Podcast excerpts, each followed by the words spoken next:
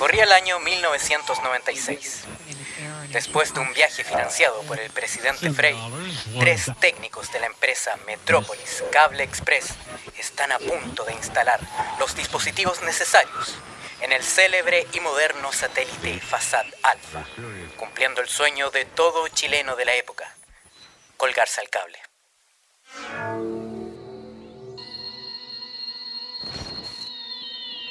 Era febrero de ese año, bastante caluroso. Nos dirigíamos en el auto moderno de la empresa con los coaxiales en manos, dispuestos para instalar el cable para el satélite chileno. Lamentablemente, un quiltro nos salió persiguiendo, quedándonos encerrados.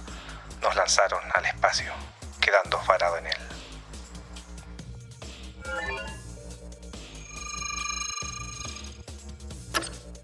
Nos tomó 25 años conectar el cable y eventualmente Internet. Gracias a la teoría de la relatividad de Frankenstein, no hemos envejecido. Cada semana orbitamos brevemente sobre Chile y tratamos de entender qué pasa en el país a través de la lente de las redes sociales, mientras esperamos que nos vengan a rescatar. Estación Espacial 13-2C. Nos vienen a buscar.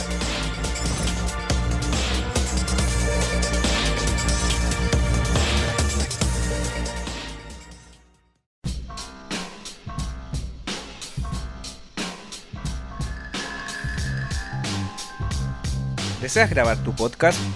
¿Deseas expresar las ideas con tus amigos? Contáctanos a través de Crea Estudios en el teléfono más 569-8444-8058 o síguenos en el Instagram crea.estudios.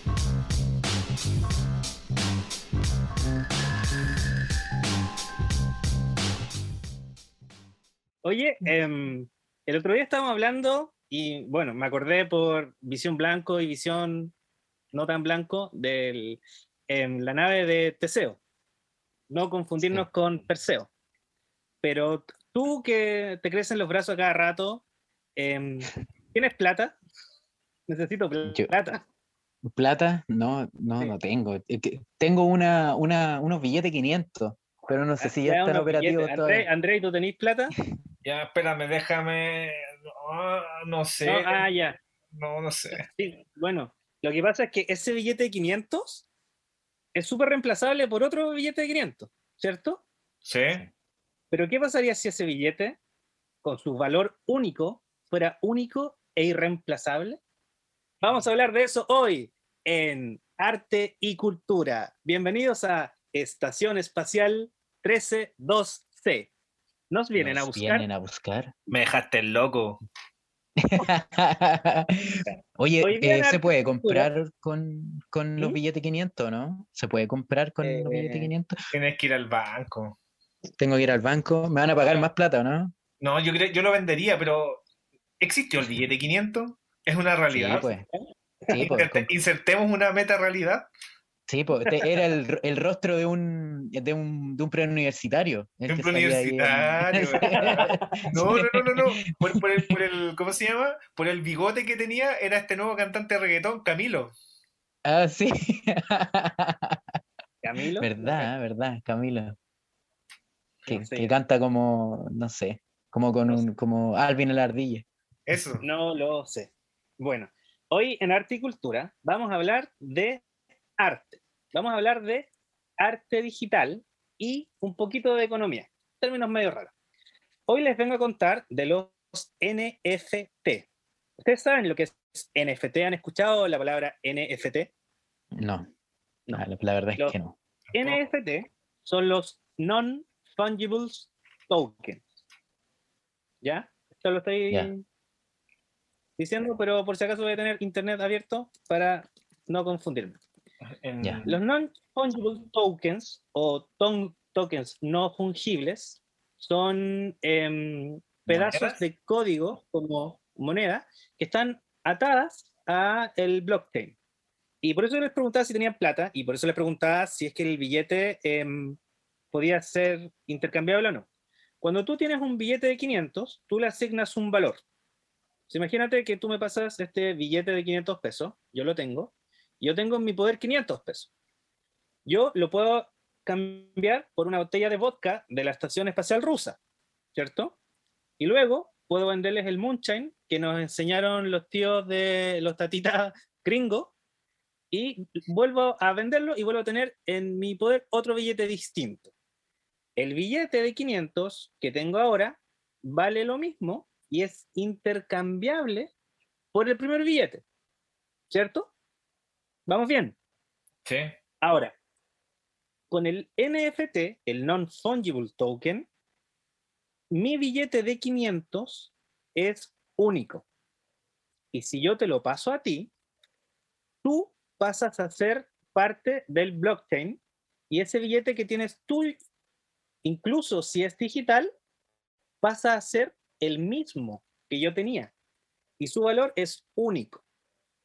Entonces, ¿qué está pasando? Que estás, hay muchos artistas que tienen em, dibujos digitales, pinturas, y lo están añadiendo al blockchain, específicamente con Ethereum, que es un tipo de moneda muy similar a lo que es Bitcoin. Pero la gracia de Ethereum es que tú puedes añadirle como a la cadena de Ethereum otro tipo de datos. En este caso, los NFT, y vamos a dar el ejemplo del arte digital.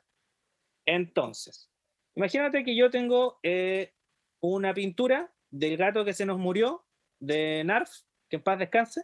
Uh, pobre Narf, no lo cuidaba. Pobre Narf.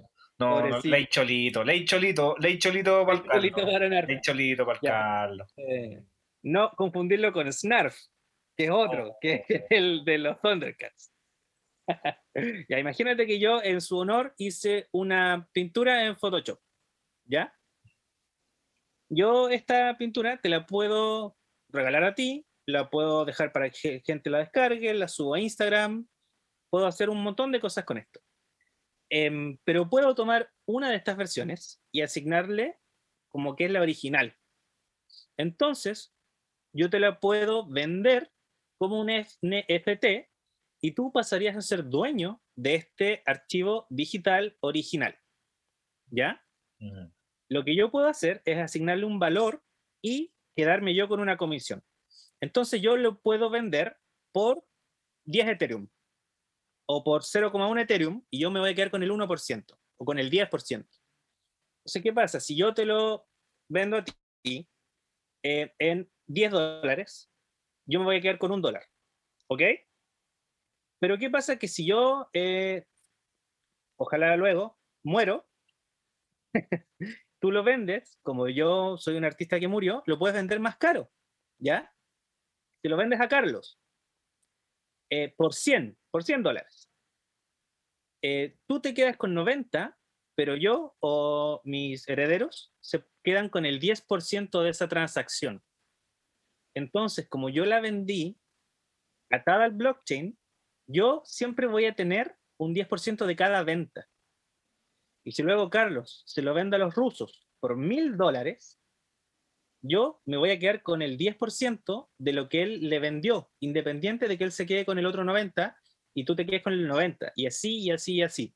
Entonces, em, es una forma de atar los archivos digitales a un original y verificar que este es el archivo. Y han pasado cosas súper interesantes con esto. ¿Ustedes se acuerdan del Nyan Cat? Sí. Sí. Eh, bueno, el Nyan Cat era un GIF muy bacán eh, y se vendió como un NFT en, en, su momento, cuando fue la transacción, fueron como cerca de 600 mil dólares. Em, entonces, tú lo puedes tener, puede ser tuyo, pero siempre puedes decir que el original es este. Y tú tienes un token que lo autentifica y que es el tuyo. Em, y pasan cosas súper interesantes con esto, porque hay muchos artistas y el que más famoso se hizo ahora y que por eso ahora estamos todos hablando de él, es Beeple. Ustedes no sé si ubican a Beeple. Absolutamente no. Pero pregunta antes de que continúes. Eh, ¿En qué parte del postmodernismo artístico se encuentra esto? Porque, porque, porque, me, porque me sorprende esto, porque está vinculado al arte, al arte y consumo porque está vinculado netamente a, arte y consumo. Eh, acá no estamos buscando como levantar ningún tipo de consigna, porque el arte siempre está vinculado a eso, a un discurso. Acá ya ni siquiera está vinculado a un discurso, está vinculado al intercambio, eh, cosa que venía eh, criticando en su tiempo los vanguardistas como Duchamp o muchos de ellos que empezaron a, crear esto del artefacto en el arte, ¿cachai? Que, eh, como el arte como consumo instantáneo, que está ahí y no se puede repetir y que simplemente después queda en una fotografía y no existe el real porque después ese artefacto se desarma por justamente a la crítica del consumo del arte. Por ende, mi pregunta, esto, ¿qué pasó desde ahí? Porque eso es lo que más o menos yo tengo conocimiento hasta que aparece esto, que, que, es de la era totalmente digital. ¿Y, en qué parte del posmodernismo nos encontramos? ¿Dónde fue criogenizado? John Sparta, ayúdame. Mira, sí, yo, yo creo que si esto significa que el posmodernismo terminó, Está bien. Ahora, ojo, porque el tipo de arte que se está transando en, sitios como Rarible eh, es hiper mega postmodernista. Es arte digital, pero arte moderno, e incluso puede ser a veces hasta absurdista. Mm. Beeple, que es el que se hizo más conocido, como les contaba, es el que está haciendo todo este como em, Trump desnudo, como un cyborg gigante. O es mm, este ya, ya, ya. Jeff Bezos con espectáculos y helicópteros de ataque. ¿Cachai? Perfecto, ya cacho cuál es, cacho la ilustración. O sea, simplemente este, este, absurdismo que tú llamas también es una forma eh, iconográfica de lo que ocurre con la evolución de los memes, porque los memes y el humor en los memes cada vez está más absurdo. Por ejemplo, hoy día veía un meme que, tiene, que, mostraba la evolución del meme. El primer meme te mostraba Trollface, el segundo meme de la época, eh, o sea, hablamos de 2005 en adelante, Trollface, eh, desde 2012 en adelante, una serie de, dibujos como si fuera un collage, y hoy en día 2020, Sonic con un, con un globo que te, iba, que te dice algo. 2020, Como la evolución, porque cada vez más absurdo, de verdad, es como, no sé, eh, hay otros que te muestran memes que te muestran así un dibujo de, de Ben 10 y dice abajo Uranto, o Guatitas, o por otros con rienda. Loco, es, eh, eh, en esa era estamos. Claro. Y bueno, si quieres podemos hacer una pausa ahí y ver qué es un meme. Un meme es un virus de la mente. Meme viene del latín mimus, eh, imitar, ¿ya? Eh, mim, mimo. Y Richard Dawkins lo puso en su trabajo el gen, ¿cómo se dice selfish en español? Em, ¿Egoísta? el gen eh, egoísta, ¿ya? En 1976. Em, y un meme es un virus de la mente. ¿Te acuerdas lo que veíamos en Ghost in the Shell, la serie? Ahí era un buen ejemplo de cómo tenías el virus mental. Entonces, bueno, volviendo al tema del arte, yo creo que una de las cosas que pasa es cuando tú tienes archivos digitales, ¿cómo puedes empezar a decir cuál es el real? ¿Ya? Los tokens no, no fungibles tratan de responder a esto y decir, si es que la nave de Teseo se replica y yo la voy copiando. Pero no solo eso, sino que puedo copiarla exactamente igual, ni siquiera con un cambio. ¿Cuál es la real? El NFT te da la respuesta y te dice, aquella que está ligada a este token. Esta es la original, real y primigenia. Esta es la tierra cero. Todas las otras tierras del multiverso, em, aunque sean exactamente iguales, esta es la real. Por ahí va. Trata de como, en el fondo, responder un poco a esto usando las tecnologías de blockchain pero, me, dejáis loco porque, porque eh, eh, sigo sin no, no es que no siga sin entender, pero quizás exista como una especie de serialismo o de número de series eh, en donde hay alguna que es más cercana a la original y tenga un mayor valor. No, hay una que es la, hay una que está, que es la original. Pero, pero, pero, pero, esta una que es la original, si tú le vas sacando copia, como una fotocopia, va perdiendo su valor. ¿Me entiendes a lo que voy? Y ahí es la gran conversación y el gran tema. ¿Por qué? Porque si yo tengo dos fotos y te digo a ti que una es la original y la otra no lo es, y la original vale medio millón de dólares y la que no lo es no vale nada, ¿por qué tú pagarías por la primera?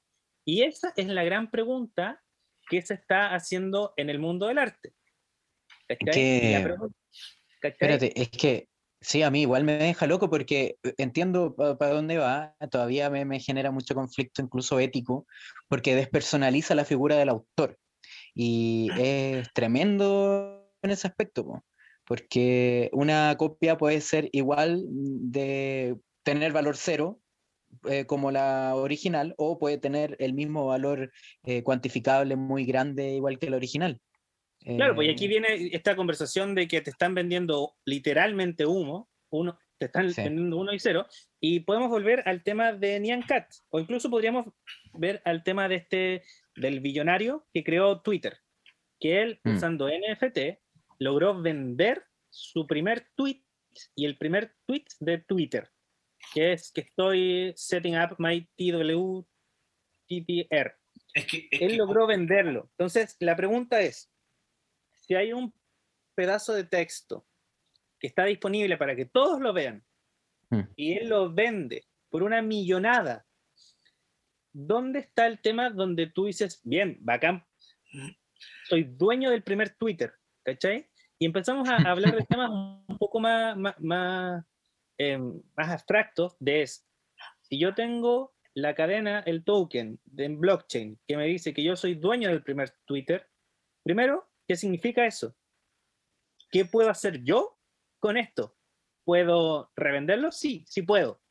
Pero también, ¿qué significa para mí? Y ahí es la otra conversación donde vamos a el subjetivismo del arte, donde el arte significa para ti tanto como la propiedad significa para ti. Sí, me, voy, a, me voy a pegar también un Steven Seagal, así su Aikido. Eh, y hablar de algo totalmente nada que ver, pero que está muy vinculado y que tiene que ver a lo del consumo. ¿Me entiendes? Como que, ¿cuál es la primicia? En el mundo del folclore, cuando hablamos de folclore, generalmente está vinculado a que nosotros estamos consumiendo algo eh, lo más cercano al conocimiento de la tierra, o al, del conocimiento de la gente en este caso, folclore, que es el conocimiento de la gente. Y, y cuando los folcloristas buscan algo folclórico, eh, tiene que ser eh, lo más eh, mundano posible, así como la señora Juanita hizo esta canción en el año 30 y así la cantaban, sin preguntarse si de verdad así era la canción. Quizás ella, ella era el NFT número 50 y nosotros no lo estamos haciendo, pero al, al folclorista lo que le importa es lo más cercano al, al, origen, sin preguntarse a, a lo que, si es real o no. Es muy, cercano, muy cercano a lo que está ocurriendo con este fenómeno y que tiene que ver con el coleccionismo. En otra arista nosotros nos podemos encontrar que en Japón ah, hay lugares donde venden eh, segundos de dibujos animados. Segundos de dibujos animados. Y que tú compras... Cuando quieren comprar el, segundo de Tommy Daly y les viene un pie. Sí, sí, compras, compras la celda hecha y en el fondo, ¿para qué te sirve eso? Eh, puro coleccionismo abstracto y, bueno, en fin. pero, pero, una conversación súper interesante porque, mira, tomándonos de eso, em, yo colecciono libros, ¿cierto? Em, y alguien podría decir, ¿para qué tener un objeto físico y acapararlo, siendo que tú puedes ir a una biblioteca en cualquier momento y pedirlo?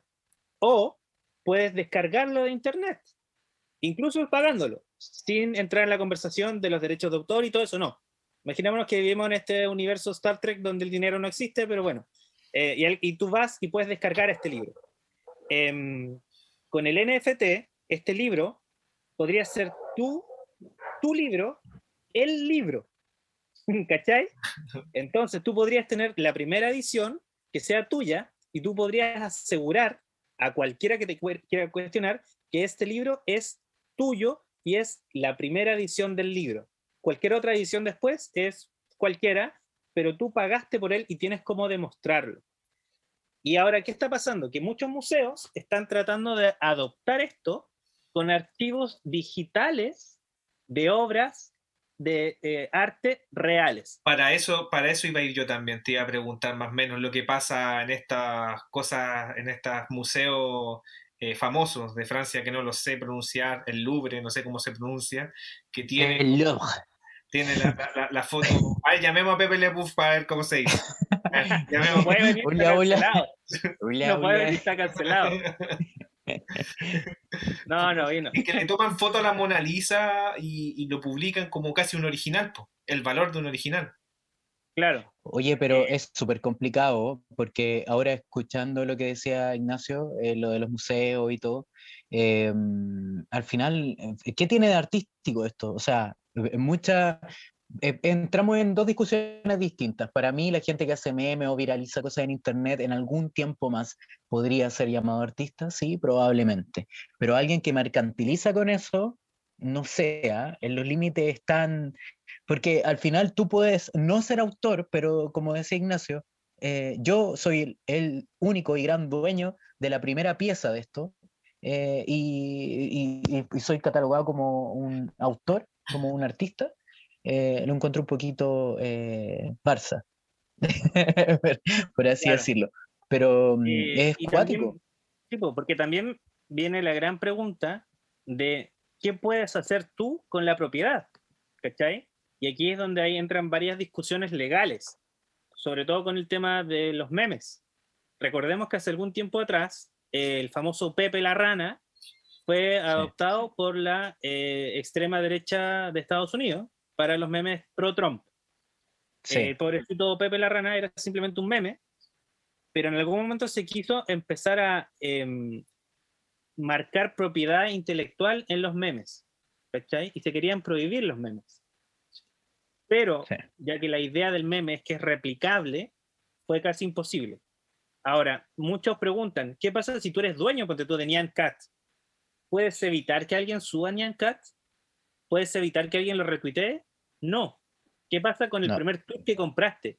Es tuyo, pero ¿puedes evitar que alguien lo imprima? No. Entonces, ¿de qué te sirve la propiedad? Quizás no mucho. Quizás solo te sirve para apoyarlo.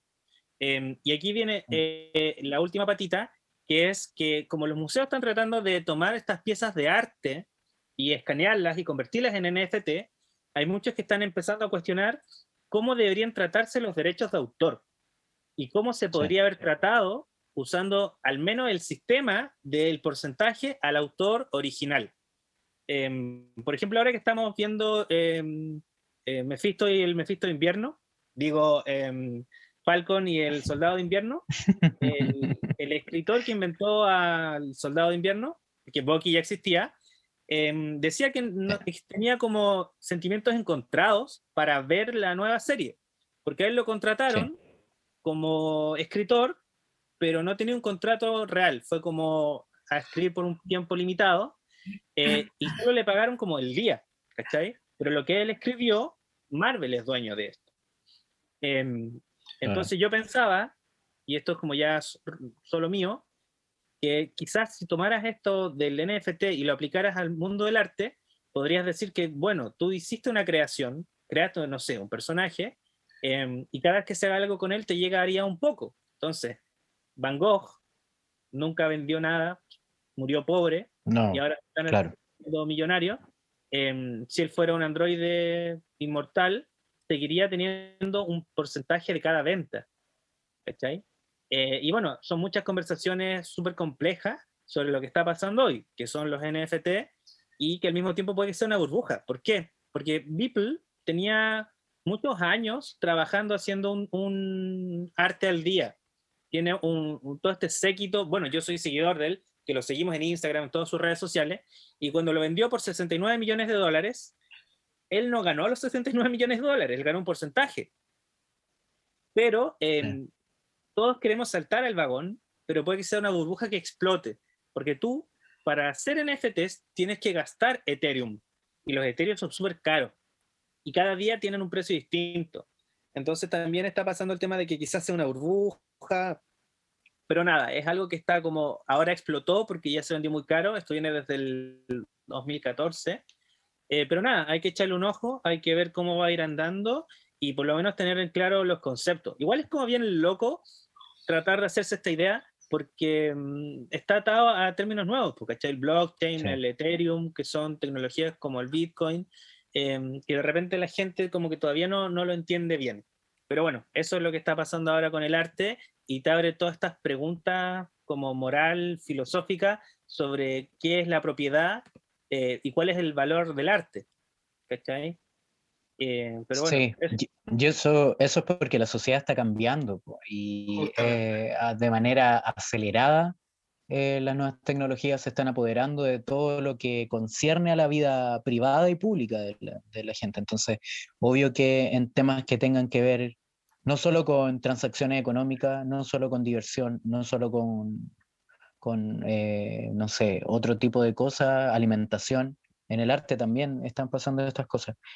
Eh, interesante, muchas gracias. Yo al principio estaba, estaba más pillo que no entendía nada de lo que estaba hablando. Puede que exista incluso un control con eso, de contenido, eh, de muchas cosas, de, cómo nos manejen eh, con la estética, eh, los que nos quieran entregar, porque hay que entender que el arte es, es como vinculante a las culturas y uno a través de las culturas puede gobernar. Es así de importante el arte. Así lo hizo el Imperio Romano, así después lo hizo la Iglesia Católica, así lo hicieron después las monarquías absolutas, después siguió con los estados nacionales y hoy en día son las repúblicas. Las culturas son el primer foco con el cual uno puede gobernar. Es por eso que los chinos eh, les hacen tanto bloqueo, porque su cultura es demasiado pegajosa y está llegando en todos lados, o si no, ya está instalado en todos lados. Y los paradigmas cambian, así como la belleza, el paradigma de los coreanos. Si te das cuenta, hoy en día la belleza eh, vinculada como a, una, a un hombre eh, con rasgos más o menos finos, porque no voy a ocupar la palabra femenino, sino con rasgos finos, está vinculado netamente a, los coreanos y a, cómo ellos han cambiado el modelo de, la belleza. Por ende, la cultura es el primer motor y el primer eje para dominar eh, el, conocimiento y el comportamiento de las personas es súper interesante eso, como tú a través de la cultura puedes dominar el comportamiento de las personas. Así que, ojo, siempre, todos los capítulos, ojo con lo que consumen, no solo lo audiovisual, en lo auditivo y en lo que uno lee, porque todas esas cosas van a influir en tu comportamiento. Siempre cuestionando. Sí. Siempre y, mira, y, para terminar, el último ejemplo que quiero dar, que es el que más me gustó, que es lo que hizo Bansky. Voy a asumir que todos saben quién es Bansky, para los que no sepan. Pero claro que sí. Eh, Bansky es un artista callejero que se ha hecho muy famoso por pintar murales y ha siempre estado ligado a las controversias artísticas. Recordemos que el año, cuando fue pasado, antepasado, si no me equivoco, em, subastó una de sus piezas artísticas y luego de que fue subastada empezó a destruirse. Empezó la máquina a romper la pintura que había sido recién vendida. Y Bansky eh, está siempre ligado a lo que es la contracultura y a la crítica de cómo se mercantiliza el arte. Y bueno, lo que pasó fue que él tenía una pintura que se llamaba Morons o Idiotas, donde hay un montón de gente mirando a una subasta de arte y un texto que dice, I can't believe you morons actually buy this. No puedo creer que ustedes morones eh, estúpidos realmente compraron esto. Y bueno, el tema es que esa pintura fue quemada el original, la pintura fue quemada y luego fue vendida como un NFT. Entonces, el artículo físico real dejó de existir para pasar a una nueva vida como una em, imagen digital, la cual fue vendida a un precio astronómico.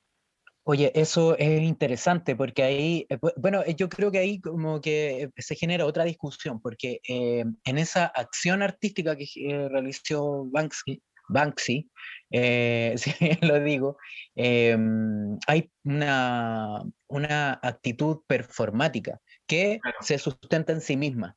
Eh, y que después da, paso a todo este sistema digital y de compra y venta de su, de su acción, pero la acción artística vivió en sí misma y terminó en el momento que fue destruida. Artefacto. Eh, claro, y eso, eso tiene otro valor, de hecho, es otra cosa y eh, eso es lo interesante también, que se permanezca en esa, en esa línea, eh, en el de generar shock, generar el cambio del pensamiento, porque eh, de alguna manera se está automatizando todo. Entonces, que se generen ese tipo de acciones eh, es sumamente importante. Pero, y aquí me quiero corregir un poquito porque no fue el Vansky el que lo prendió en fuego, sino que fue el em, Injective Protocol, que son los que eran Ajá. dueños de la pintura y ellos fueron los que la quemaron y la convirtieron en NFT y la pasaron a vender eh, por 380 mil dólares. Y hablando de Sí. cosas interesantes, ¿qué acto más futurista ese, weón? Los italianos planteaban eso, que había, que- había que quemar todo para reformar nuevas cosas. El futurismo que planteaba. lo- y- a los italianos lo- eran los futuristas, eran románticos del- del- de la época romana antigua. Sí, pues sí. Los- eran fascistas románticos de eso, entonces les gustaba quemar todo. Sí, pues, futurista, un acto futurista. quemar- y, y quedarse con esa propiedad, pues en el fondo está bien, bien potente el tema. Eh, Sí. Ya, pues, pucha. Vamos a quemar, Ya, pues. vamos a quemar la estación espacial italiana. Yo voy a ir a Sacamos No, yo- y la vendemos. A mí me llegó un cargamento de máquinas de escribir invisibles. Se las tengo que ir a vender a las comisarías chilenas. Ah, yo pensé que ah, te había llegado un cargamento de cosas para quemar. Pero Se te hace- veo cómo se te hacen agua los dedos.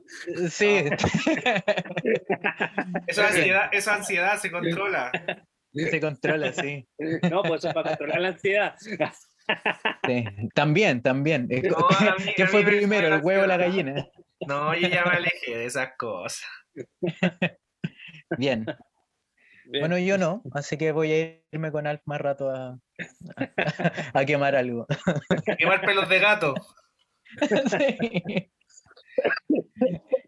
Ahora sí, esto fue Estación Espacial 13, 12. Entonces, Nos a buscar Espera, Está picante, tan buenos los pelos.